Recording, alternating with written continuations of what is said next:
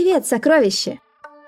В прошлой главе волшебного карандаша Чкалов и Динка поссорились настолько, что Чкалов собрал вещички и улетел на своем волшебном мотодельтаплане.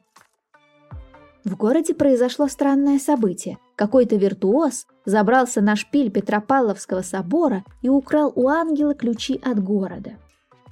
Больше всего это взволновало волшебных жителей, и поэтому они решили собраться в квартире сказочника и обсудить это чрезвычайное событие. Пришли самые ответственные, в том числе и собака Павлова. Она познакомилась с Динкой и приоткрыла одно из ее воспоминаний – очень важное воспоминание, которое много изменит в нашей истории. Итак, в квартире вовсю идет собрание волшебных жителей Петербурга. Ты почти всех знаешь. Елисея с Василисой, Хармса и Павлушу, предводителя эрмитажных котов, полковника, ее подземное величество Елизавету 201 и Чижика-Пыжика. Осталось познакомиться с теми, кого ты не знаешь. Вот, послушай. На полу сидел заяц с огромным рюкзаком и вертел головой. Сначала могло показаться, что он напуган, и поэтому его голова совершает такие вращения. Но нет, он просто был очень осмотрительным, и поэтому все и всегда внимательно осматривал. Это был глава Заячьего острова, Ушан Бережливый, он был уже двенадцатым поколением знаменитых ушанов. Бережливым его назвали не случайно. Он сидел на свае, на бревне, у самого старого моста Петербурга, который ведет к Петропавловской крепости. Место это особенное, доходное. Именно здесь туристы бросают монеты в воду и на сваи, которые торчат возле моста. Конечно, на такое доходное место много претендентов, но Ушан придумал, как оставаться вне конкуренции. Он просто носил свое место с собой. В рюкзаке лежал кусок сваи, на котором он обычно сидел. Вот за это его и прозвали бережливым. А еще был тот, ради кого все собрались. Ангел со шпиля Петропавловского собора. Это был высокий, голубоглазый, золотоволосый юноша в белой тунике и сандалиях. Да, он имел настоящую ангельскую внешность, и могло показаться, что только о ней и думал, расчесывая волосы волшебными гребнями и стирая тунику в лучших порошках. Но на самом деле ангел на шпиле был романтиком и большим смельчаком. Надо быть достаточно смелым, чтобы стоять на высоте 122 метра на шпиле который от ветра качается из стороны в сторону. Но надо тебе сказать, что по ночам, когда никто не видел, ангел спускался на землю и гонял по городу на скейтборде, да? А уж потом стирал тунику и приводил волосы в порядок. Но сейчас его большие крылья были опущены вниз, потому что ангел был опечален кражей ключей со своего пояса. После того, как его все немного поутешали, Хармс попросил рассказать, как произошла кража. Но оказалось, что ангел мало что помнил. В небе всю ночь показывали северное сияние. Я, конечно, смотрел во все глаза, не отрываясь. Восхитительно. Опомнился утром, а ключей уже не было. Вообще-то, никакого северного сияния не могло быть, сказал Елисей, рассматривая свои когти. «Потому что сейчас белые ночи. Одно из двух. Или черная ночь с северным сиянием, или белая ночь без него. Правда, милая?» — спросил он у Василисы. Она кивнула. «Да, была хорошая белая ночь». «Гипноз», — произнес полковник. «Работали профи». «Допустим», — закивал Елисей. «А как ключи срезали?» Ни одно животное, даже если доползет до верха, не удержится на шпиле, который болтает от ветра. «А что, если это сделали с воздуха?» — предположила Елизавета 201. Елисей почесал за ухом. «Грифоны?» Полковник подтвердил. «Это возможно». Динка удивилась. «Грифоны? Настоящие? Хармс улыбнулся. Да, Дина, самые настоящие питерские грифоны. Ангел возмутился. Вы меня обижаете? Что же, я грифона не заметил бы? Так ты же был в отключке, попытался утешить его Елисей. Чижик-пыжик, который лежал на дедушкином столе, опираясь на крыло, встрепенулся. «Кто это в отключке? Я просто прилег!» Ангел закрыл глаза руками. «Что же теперь будет?» Ушан бережливый произнес, «Теперь нужно подумать о своих семьях и разбежаться». Хармс строго посмотрел на Ушана. Заяц снял со спины рюкзак и, обняв его, сказал, «Просто одно из предположений». Хармс громко спросил, «Дина, что ты думаешь?» Все посмотрели на Динку. Она немного застеснялась перед таким важным собранием и тихо спросила, «А ключи очень важны?» Все присутствующие закивали. Ангел сплеснул руками. «Конечно! Если город теряет ключи, то теряет надежду и уверенность в завтрашнем дне, понимаешь?» Динка кивнула. «Я могу их нарисовать. У меня же есть волшебный карандаш». «Ты добрая», — ангел улыбнулся. «Но дело в том, что ключей никто никогда не видел. Простите за нескромность, но обычно всех интересовал их хранитель, то есть я». «Хорошо», — сказала Динка серьезно и вышла вперед. «Во всех детективах написано. Задайте вопрос, кому это выгодно? Кому нужно, чтобы жители потеряли надежду?» Не успела она договорить, как все хором ответили. «Профессору Пелю?» «Маленькому доктору из аптеки?» – удивилась Динка. Она хотела задать вопрос «зачем?», но в кабинет через открытое окно влетел мотодельтаплан – Динка просияла. «Чкалов, ты вернулся!» Чкалов выпрыгнул из дельтаплана, забрался на стол, засунул руки в карманы штанов и обратился ко всем. «Меня прислал профессор Пель. Он знает, где ключи и готов предложить сделку». Все удивленно переглянулись. «Что за дела? Как это прислал Пель?» — возмутился Елисей. Динка подошла к Чкалову и спросила. Ты это серьезно? Естественно. Сейчас за одного серьезного крыса дают трех несерьезных, не знала? Динка отрицательно покачала головой. Все снова удивленно переглянулись, не зная, как реагировать. И вдруг полковник нарушил неловкое молчание, показал лапой на Чкалова «Вот кто украл ключи!» Все посмотрели на Чкалова и на сей раз ошарашенно кроме Елизаветы 201, которая прищурила и без того маленькие глазки и слегка кивнула головой. Ангел сел на корточки перед Чкаловым. «Это правда.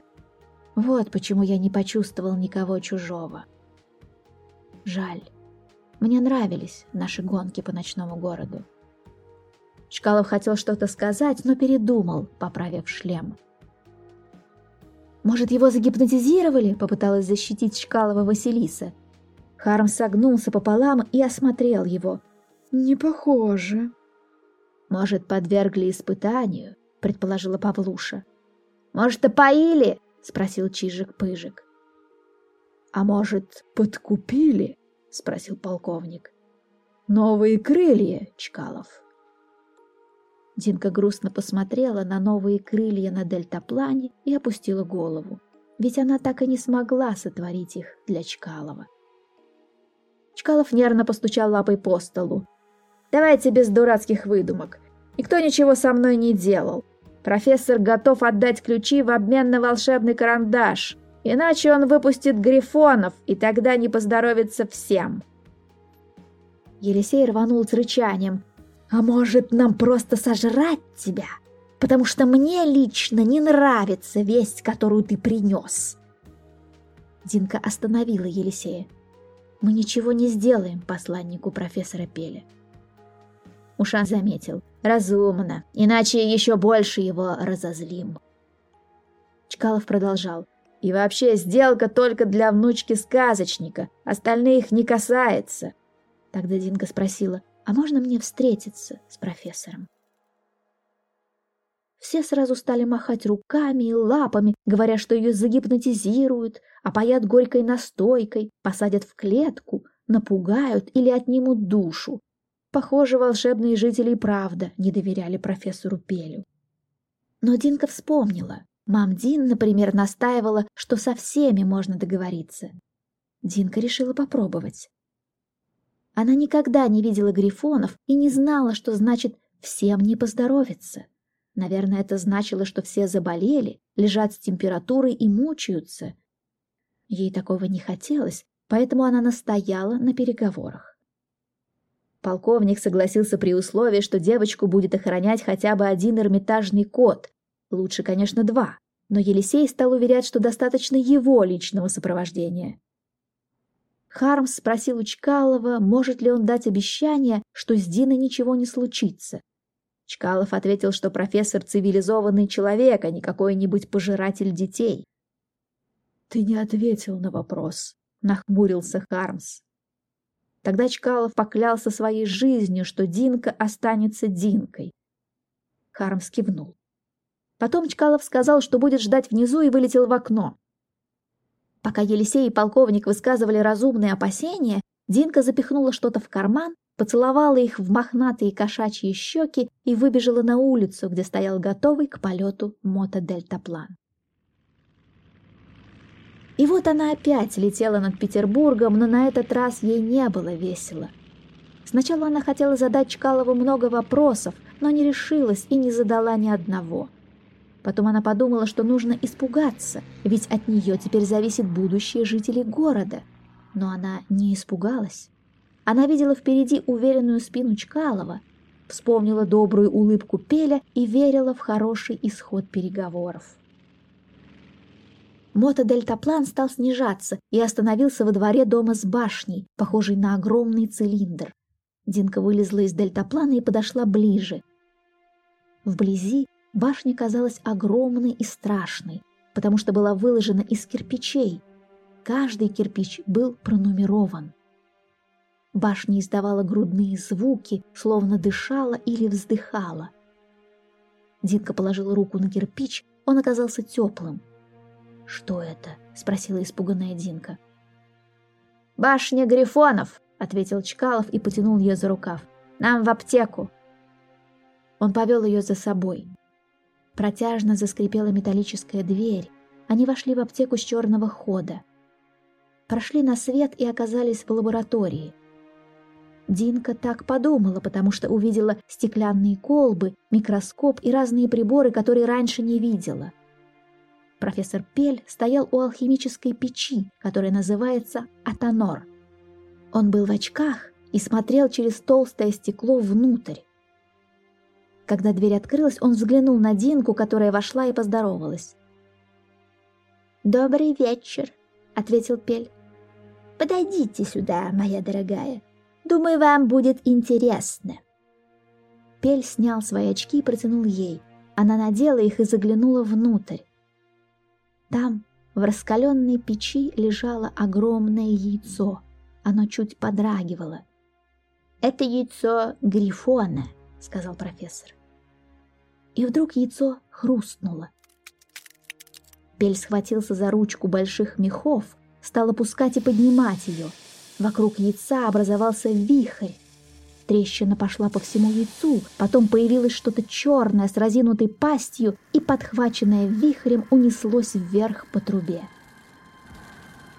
«Не правда ли чудо?» — спросил Пель и добавил.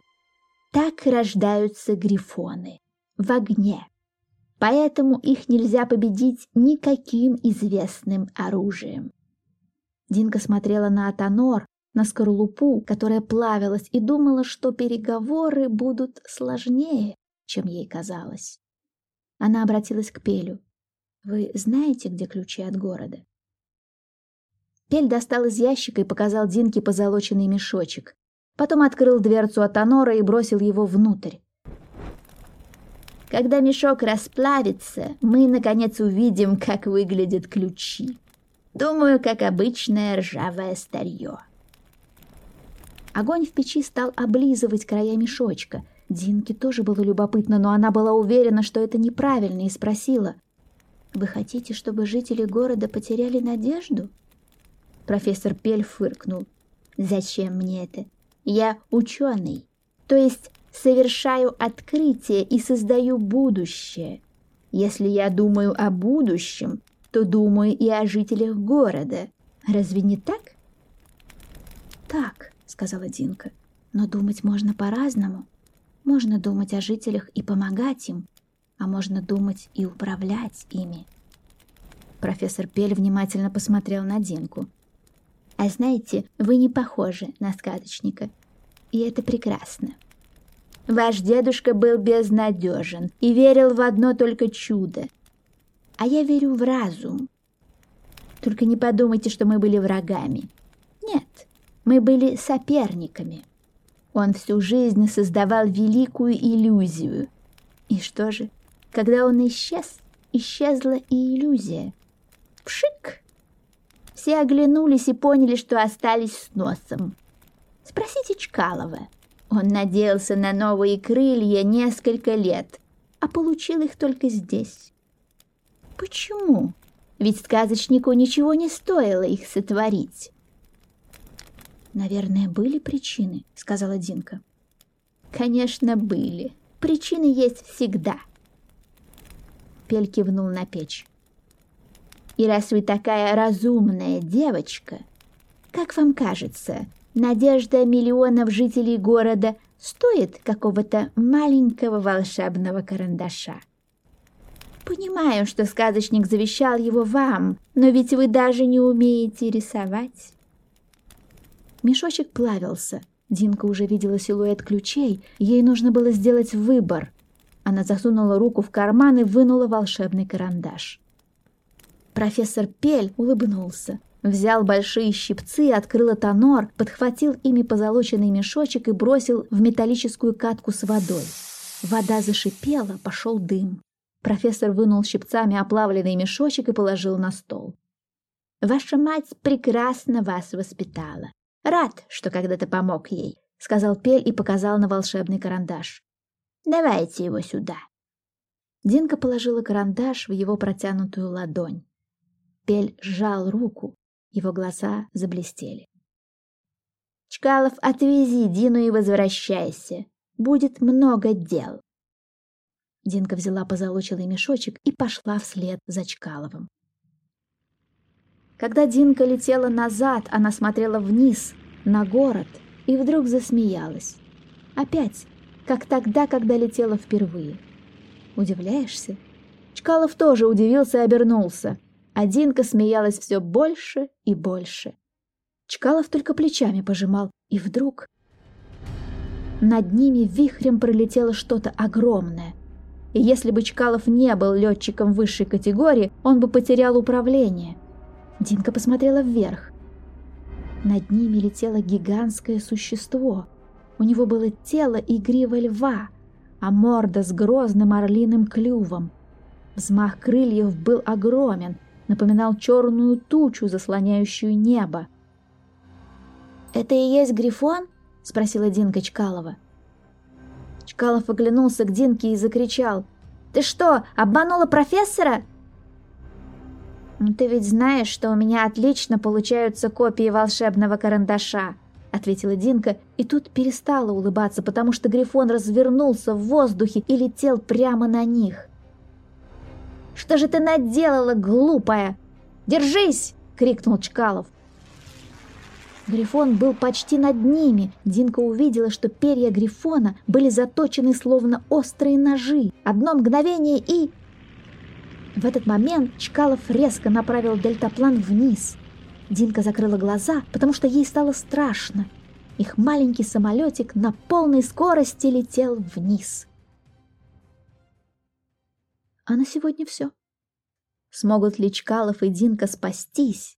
И как профессор Пель накажет девочку за обман, узнаешь в следующем выпуске подкаста «Наны». Пока! До следующей главы волшебного карандаша.